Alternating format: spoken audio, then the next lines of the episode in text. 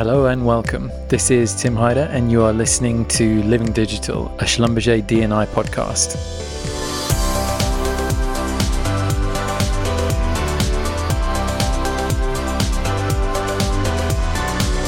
Today, we're going to be talking about well integrity and just how important that is for successful and safe operation in the oil and gas industry. The expert we have joining us today is Simon Copping, Well Integrity Champion at Well Barrier. So, Simon, thanks very much for joining us today. Thank you, Tim. Great to be here. So, give us a little bit about your background before we get off into the main subject of the interview. I'm a software developer at heart. I remember when I was a kid, my mum and dad bought me a, a ZX Spectrum for people who can remember the ZX Spectrum. And uh, I was maybe eight or nine years old at the time. And I remember thinking, wow, I can take over the world with this. And I remember you, used to get magazines where you could type in code and the computer would do something. And I just remember just the amazement of making the computer do things. I thought, wow, this is it. This is what I want to do as a as an eight year old. So I, I, was always had I suppose dreams to become a get into computing and programming. So I, I kind of went into uh, computer science at university, and I went to Robert Gordon's University here in, in Aberdeen, and and it was computer science that I studied. And there was a like uh, the curriculum had a, a placement year, so you could actually go into into the industry for the third year, and that's what got me into the oil and gas industry. And then I graduated and uh, started doing IT support to begin with, but then quickly gravitated towards you know programming because that's really what I wanted to do. And it was about 20 years ago uh, 20 years ago, man. You mentioned the ZX Spectrum of all things, so that ages both of us. We both remember the whirring of the tape drive, etc. So, yeah, do you remember how long it used to take for those tapes to load? It was like four. And do you remember the screeching noise when it loaded as well? it was like four minutes to load, and then sometimes it, it wouldn't load at the end of that. So, uh, yeah. Anyway, that's that's some memories. Yeah. Yeah. So my my boss about 20 years ago said, uh, uh, you know, well integrity was, you know, is going to be big. Well, it's always been big for decades. Um, but he said, oh, maybe we should think about creating a, a well integrity database.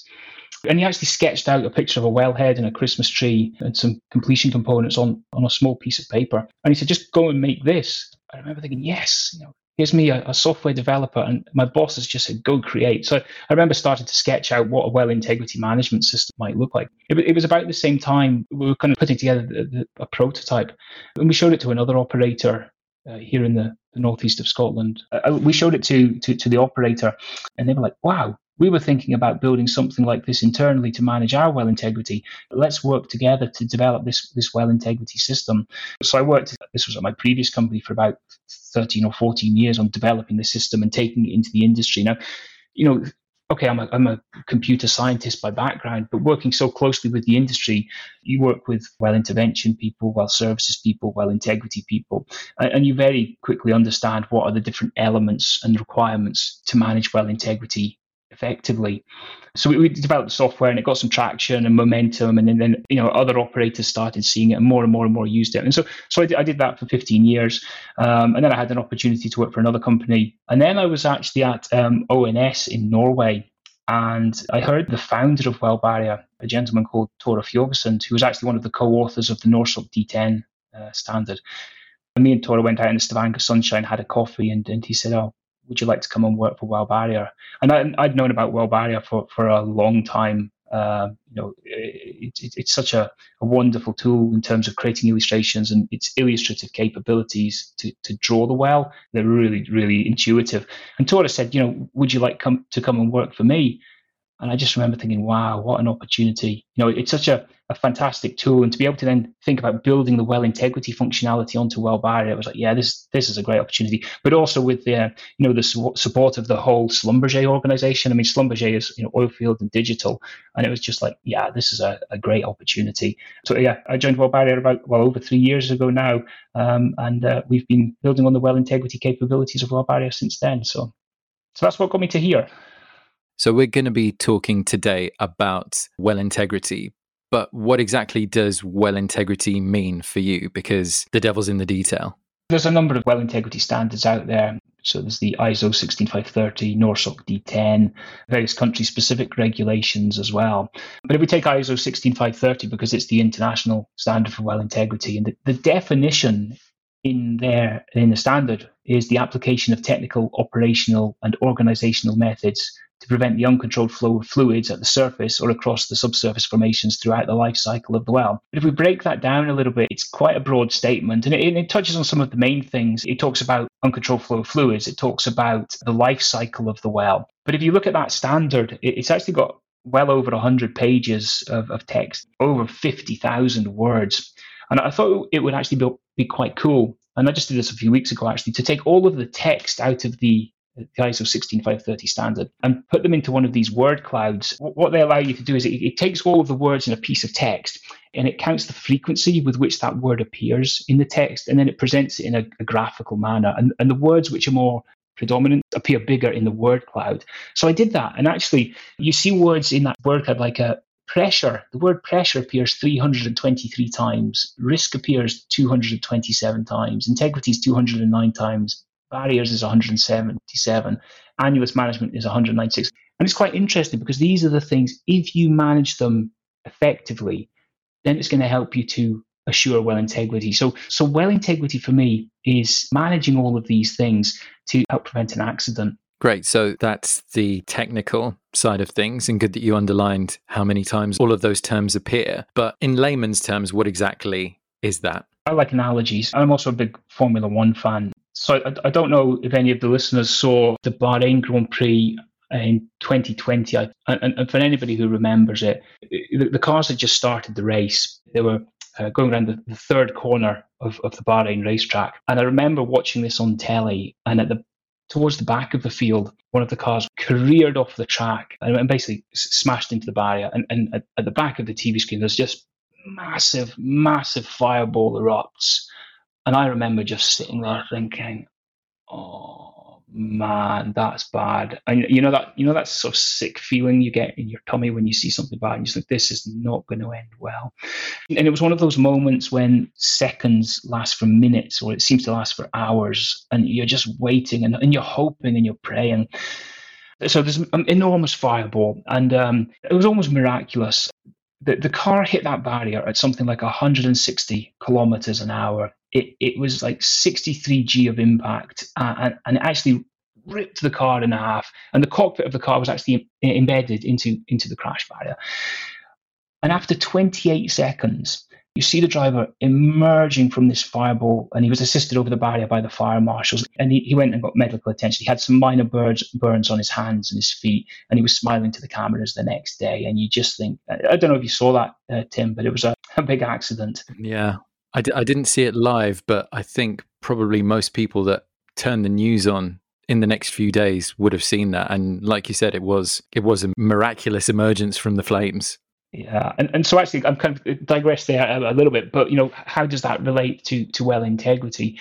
Well, if you think about it, all of the barriers and all of the safety measures that needed to be in place were in place, and they all functioned absolutely perfectly on that day. And then, you know, he, the, the, driver had his fireproof coveralls on, he had his crash helmet on, he had his gloves, his boots on, uh, he had like a, a, head and neck restraint, you know, protecting whiplash on his neck. He had the halo device around the car. He had a fire extinguisher in the car. You know, he was able to get out of there within whatever it was, five seconds. You know, the fire marshals knew what to do. They were there within 10 seconds with the fire extinguisher every single barrier that was meant to save that driver's life was in place. It's exactly the same with, with well integrity. You know, when you're working on a well, working under pressure, you need to ensure that the hydrocarbons are, are, are contained, and you do that through your, your tubing and your casing and your packer and your cement and the formation and the tree valves and the wellhead valves. But you need to know that they're going to function when they need to. And so for me, that's in layman's terms kind of what well integrity is about.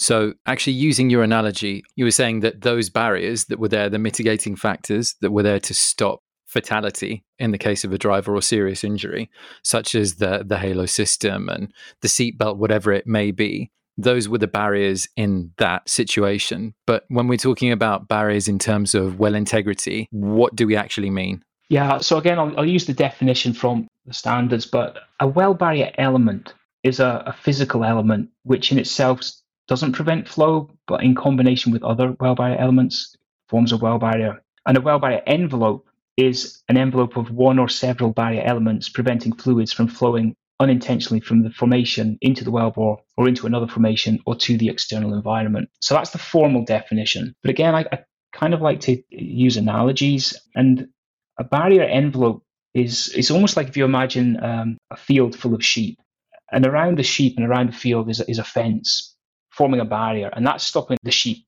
escaping and, and, running onto the road and across the countryside. And it's a little bit the same with, with hydrocarbons. You, you want to create a barrier envelope that's going to contain those hydrocarbons within the well. And you'll often hear well integrity people talking about a two barrier philosophy, where we talk about a primary and a secondary barrier, which is really like your first and your second line of defense. So the primary barrier is, is what always sees pressure. So the moment you penetrate the cap rock, you have to try and replace the natural barrier with a man made barrier and that's going to be your primary envelope. It's what's it's what's seeing the pressure. And then what we try and do is put in place a secondary barrier, which is almost a contingency, so that if the primary barrier does fail, you have that secondary barrier protecting you. And the beauty of that concept is that if the pressure does escape from the primary barrier, then you've always got that protection behind you. So it's kind of the same with the, the Formula One analogy. You know, I suppose the, the, the first line of defense was maybe his seatbelt and his crash helmet protecting the driver. But then there was also the, the Halo device on the car itself, or even the fire marshals and so on. So you try and put, make sure you have contingency. So you've always got that protection behind you. And again, if we think back to what the focus of the ISO standard in that word cloud I mentioned was, the most prominent word was pressure. And that's what we're trying to contain. And if we think about pressure, I think people sometimes don't appreciate just how powerful and dangerous pressure can be. I run a mile of a balloon pops behind me and it's it's just over air pressure. It's like 14 psi. Um, your car tire, I think, is around 50 psi. Uh, the, the, pressure coming out of your tap is around 50 psi. A, a 2,500 psi air rifle will shoot a bullet at 240 meters a second. So that's a kilometer in four seconds. Some of these wells are 5,000, 10,000 psi. So working under such pressures is so, so dangerous. And a person, a human being, is not going to be able to stop that pressure. What is going to stop that pressure is the mechanical components that are designed to withhold that pressure. Uh, you know, things like your tubing and your casing and the cement and the Christmas tree. So the question is then, how do we manage that pressure and ensure that all of those components function when they need to. Uh, and we do that through managing annulus pressures, understanding operating limits, you know, making sure the components have been qualified to function at that pressure, ensuring that they're monitored, because of course, throughout the life of the well, it can 20, 30, 40, 50 years, we need to make sure that they still will hold that pressure when they need to. And then if they don't, how do we manage the change? How do we manage anomalies? What is the risk? You know, how do we risk assess that and so on? So, it, you know, it's it is all about having a structured framework to manage well integrity throughout the life cycle of the well. You said one of the magic words in oil and gas production just now, which is risk.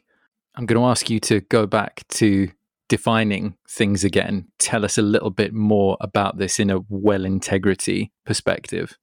Well, the definition of risk, as you know, is the, the probability of an event happening multiplied by the consequences of that event happening. But again, let's just use an example of that. If you're driving along in your car and let's say the, the engine light comes up yellow on your dashboard, how risky is that? And, and then let's say your, your oil warning comes up as, as red.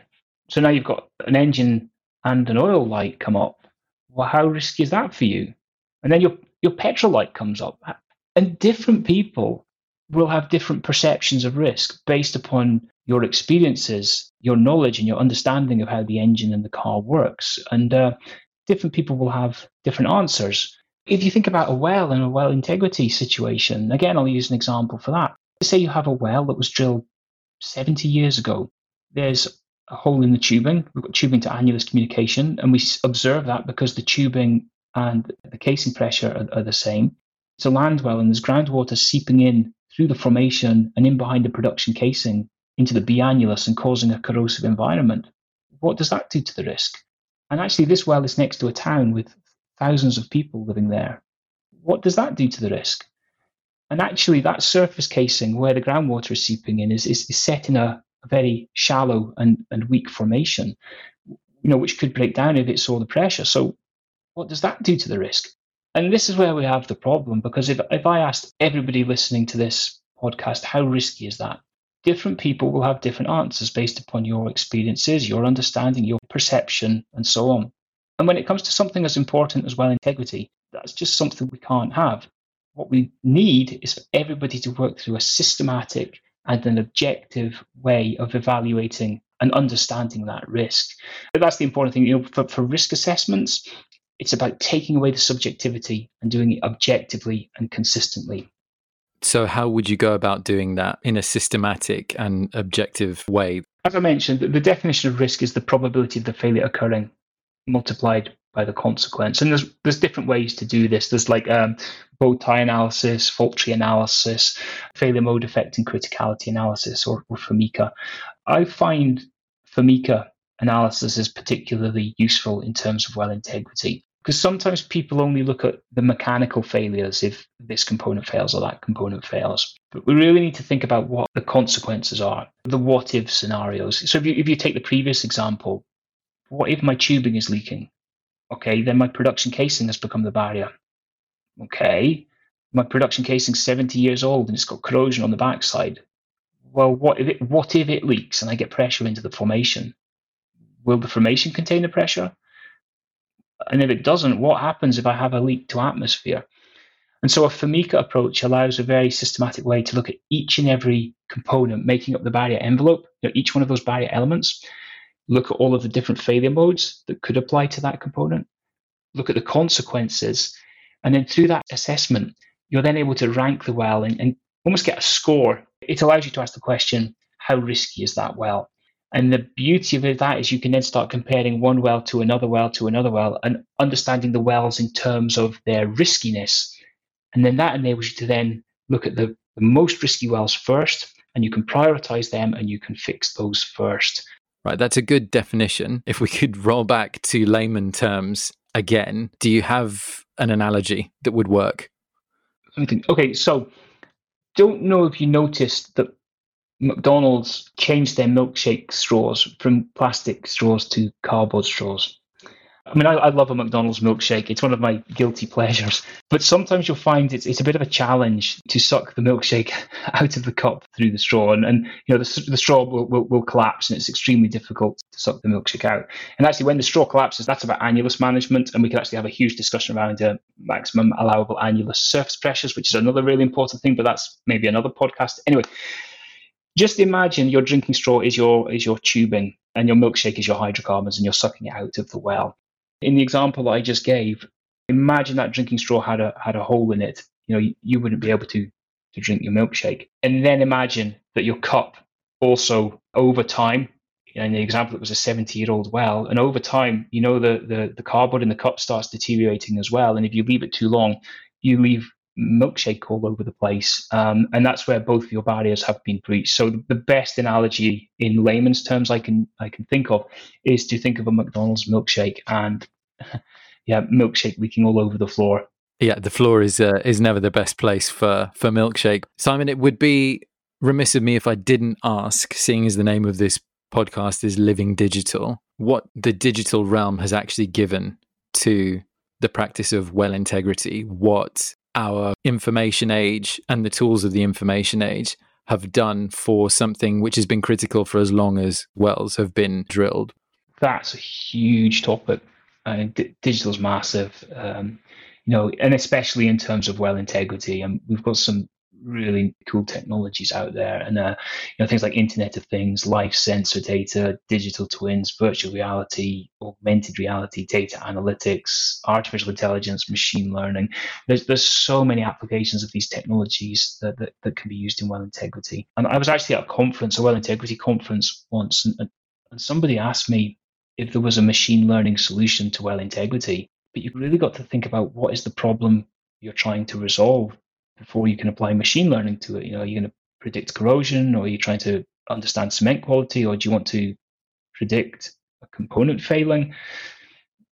So, firstly, you need to know what the problem is you're trying to solve, and then you need the data. And with the age of some of these wells, and with asset acquisition and divestment and so on, it's not always easy to get good quality data to allow you to, to do these kind of analysis. As engineers, we want to do engineering, you know, we didn't go to university for four or five years studying to spend all of our time data mining and reading through hundreds and hundreds of pages of end, end of well reports. And so much of it is on paper. Yeah. I just remember I, I was asked to do some uh, engineering calculations a, a while back. You know, I needed the data for, for the well that I was doing the calculations on, and I had information from end of well reports, and this is all paper based, Tim. So end of well reports, uh, well handover documentation, the, the latest uh, pressure testing, uh, completion reports. You know, I had, I had three different sources, and if I drew that well out on paper, it would have looked like three completely different wells. So one, I've got ambiguity and confusion about the data. And number two, it took me about three or four days to distill all of that paper-based information and try and get it onto one page to allow me to do what was actually just a two or three hour engineering calculation. So it's it, it's so time consuming and so draining having to do this. And actually, unless you consolidate that and get it into a database system, you know, sometime down the line, sometime in the future, some other poor engineer is going to have to go through exactly the same process to determine that information. It's so, so inefficient. And, and actually, you know, one of the other biggest problems I see is spreadsheet management. The challenge with spreadsheets is the accuracy and the errors. You know, some of these legacy spreadsheets, errors just creep in over time and the formulas change or and so on. And then also we have version control issues. You know, where is the latest version of that spreadsheet? Uh, who, who has it? And then also trying to take the data from spreadsheets and consolidate it and try and do any sort of meaningful analysis on it. It just needs so much copying and pasting. And again, that's where errors are going to creep in and it's time. And it's just, come on. As soon as you get that data into a database, which is a single source of truth, then it's available to the entire organization. And then you can start doing something proactive with the data. Yeah uh, one of my good friends is a statistician, and whenever he talks about legacy spreadsheets, he always talks about legacy errors as well and things that end up then getting baked into the way that people have been doing things, possibly for years, without even realizing. How do you then challenge that? If you, you know that error has, like you say, become baked in, then that just becomes you know the, it, we're doing things wrong. Oh, yeah. But and, and also, I mean, I understand some some organizations are just like, oh, where do I start? You know, if they've got hundreds or thousands of wells, where do I start? But it's like cleaning your house, you know, it can be a big job, but just clean one room at a time, or do the hoovering, or clean the dishes. Just start because procrastination is just delaying the inevitable. You know, it doesn't go away. Just start to do something in the future when you need that data to work on the well you have a starting point. And actually, you know, if you have that data in a single source of truth, the data will evolve. And as you get more information or as things change, because remember, you're going through a life cycle here. You're drilling the well, you're well testing, you're completing it, you're producing from it, you're doing interventions and workovers, and then ultimately late life and abandonment. It's a life cycle, and you want that data to evolve and grow. So when it comes to plug and abandonment and decommissioning, you have all of the information so that you can do that efficiently and effectively and safely. Which becomes all the more important in a world where exploration is winding up and we're moving towards that energy transition as well, doing all of this safely. And actually, just one other point while I think on it as well as at least when the data is in a database, you've then got the potential to do some analytics and you can start making informed and proactive decisions.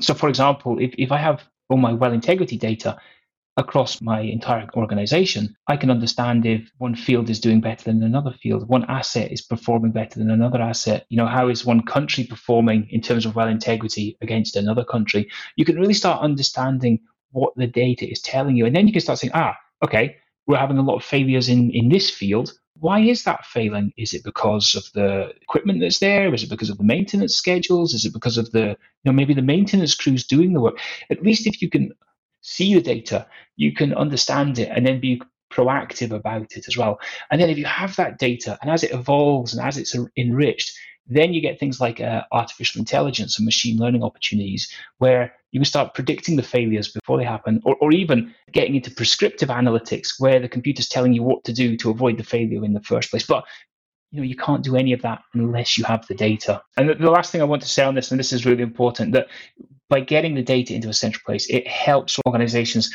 to communicate in a consistent manner and to collaborate and allows incidents to happen without escalating into accidents. So I guess, Simon, to tie all of this up, we have a solution as Schlumberger, which deals with everything that you've just spoken about. Could you give us a little bit about well barrier itself? Yeah, very quickly. Well barrier is a is a well integrity lifecycle solution. And as you might have gathered from what we've been talking about, it is founded on the barrier schematic. And this allows all stakeholders to have a clear and common understanding of risk throughout the well life cycle. So the company was actually founded about 15 years ago. And since then, the user community, which is over 30 operators now, have used the software to create over 80,000 well barrier schematics. If you think about trying to create these barrier schematics using traditional methods like Excel or Visio, you know, I think on average it would take maybe an engineer, I know, four hours, maybe even more, to create an illustration using traditional methods. That would have taken, you know, four times 80,000 is 320,000 hours for engineers to prepare. And then if you work on an eight hour day, it works out that's around 200 work years it would have taken to prepare 80,000 schematics using traditional methods. So with Well Barrier, it started off as an illustration tool to be able to produce these schematics you know, really quickly, really intuitively, uh, in a very user friendly manner.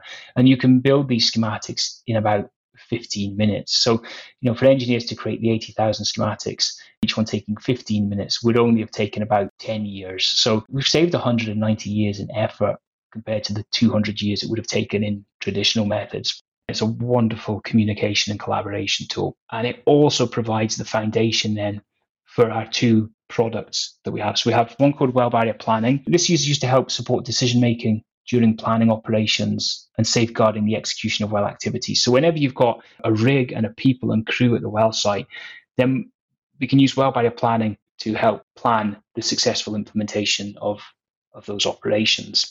And we also have the well barrier integrity management product, which is very closely related to everything that we've just been talking about. And it provides a very structured framework to proactively manage well integrity. And the important thing to say there is that you know we talked about pressure, annulus management, risk, barriers, anomaly management. You know, all of the things and the elements that you see in the well integrity standards are very closely aligned with what we offer in the well barrier integrity management product. Simon, I can't thank you enough for coming and talking to us about this today. And thank you specifically for putting things in those layman's terms. We're in an audio environment. We don't have pictures and images to to rely upon, but I think you you depicted it really nicely for us. So so thanks very much for that. No, and also thank you for the opportunity. I, you know, I'm I'm passionate about software development. I'm passionate about well integrity, and, and I'm also very passionate about the future of our planet and our environment. So thank you very much for the opportunity.